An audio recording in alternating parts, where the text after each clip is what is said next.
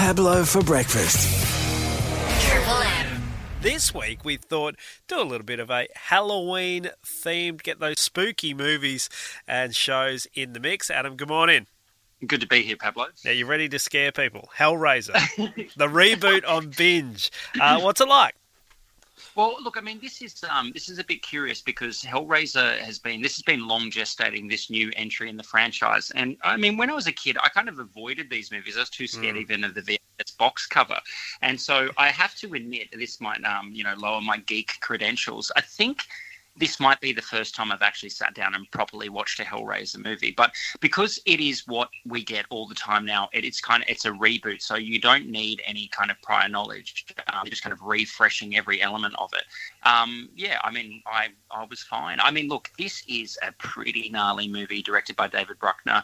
Um, effectively, what it is, you know, if you think about The Ring and It Follows, these movies where you have a curse, but you can pass it on to another person to ensure your survival. That's kind of what's going on here with Hellraiser. So there is a um, a demonic puzzle box. Now, if you fool around with it, it might just cut your skin, and if it does, then you are in a really big amount of trouble because these these demonic creatures uh, that are utterly grotesque and realize here with incredible practical effects, they'll drag you to hell unless you can get someone else to fiddle with the puddle box uh, with the puzzle box. So, I mean, um, it's a pretty effective thriller in a lot of ways. It's got you know great mythology. It's obviously based uh, you know on the works of Clive Barker, and so I think that like people that are already fans of this franchise will probably you know there's a lot here to like. It's really slick, and normally and the previous Hellraiser movies descended into really cheap straight to video trash. So the fact this is kind of like a big, slick, serious take on this material, I think is pretty good. But yeah, I mean, I found it spooky, scary, uh, and uh, filled with good gore effects. Now, Halloween, it is a slasher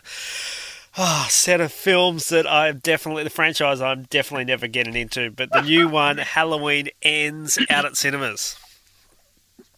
Oh, look, I mean, once again, when you're talking about horror, there's eh, horror means so many different things to so many different people. Now, John Carpenter's original Halloween, which uh, star, starred Jamie Lee Curtis, who's back here again, is widely considered to be one of the best films ever made, and it's definitely one of the most profitable. So, I mean, this uh, kind of like the birth of the slasher movie. This Michael Myers, this uh, this shape that just walks around with a white mask and a butcher's knife who cannot be stopped. And um, look, I mean, in this version too as well, like this is a this is a new kind of soft reboot trilogy, and they run pretty concurrently. So, like by the end of this one, Michael Myers has been shot, stabbed, hit by cars. I mean, like he cannot, you know, like I mean, it's tr- uh, truly stretching the uh, you know the lines of credibility here.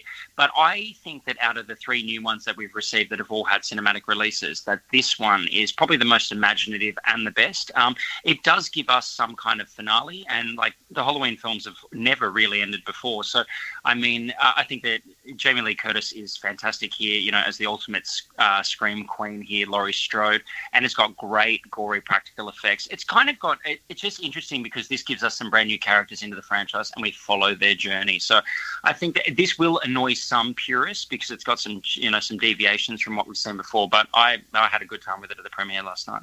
Now, there's a new doco out as well, House of Hammer.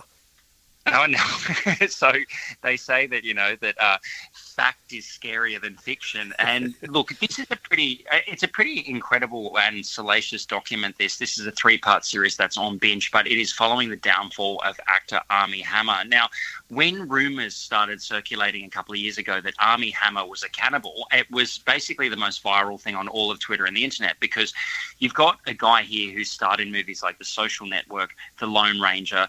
He's married to a really successful woman. He's gorgeous, you know, and he comes from a really wealthy family.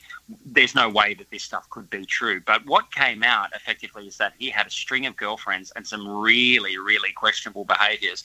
And what we have here in this document is, is we have those women talking straight to camera, telling their lived experiences with Armie Hammer. And also because of technology, we have access to all his Instagram messages, his DMs, mm. even voice recording. So even though that obviously um, he's not involved in this production in any capacity, his spectre kind of like lingers over this whole thing. Um, and this explores too as well what is the perfect storm that could create such a kind of monstrous character.